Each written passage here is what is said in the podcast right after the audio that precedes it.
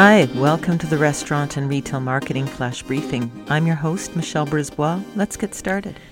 Canada Post just uh, put out an announcement about a few weeks ago that said that they're seeing three times the normal volume of mail, a lot of parcels. As people have started shopping online, the volume has been much like Christmas. And of course, nobody was ready for this, so they've had to sc- scramble. And of course, the postal workers uh, have to practice social distancing, so you can't cram lots of workers in right beside each other to handle the volume. Why this is important?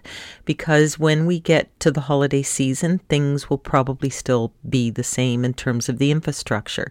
Plus, people are going to be shopping for Christmas more online than ever before. So, when you look at your business right now, start thinking about how to set expectations around delivery times. What will be your order by date to guarantee uh, delivery before Christmas? Uh, what products are you going to have in inventory that might be easy to pack, easy to ship, won't break?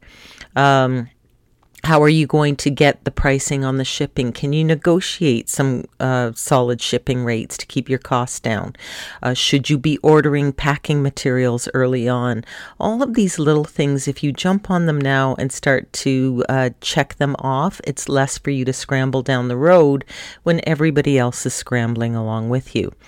So think in terms of doing more. You know, if you're a restaurant, you're going to be doing more takeout. You're going to be doing more click and pick up. You're going if you're a retail store, it's going to be more shipping and more online ordering. Start to get your ducks in the row now. We're sitting at July. It's going to come up very quickly. Talk to you tomorrow.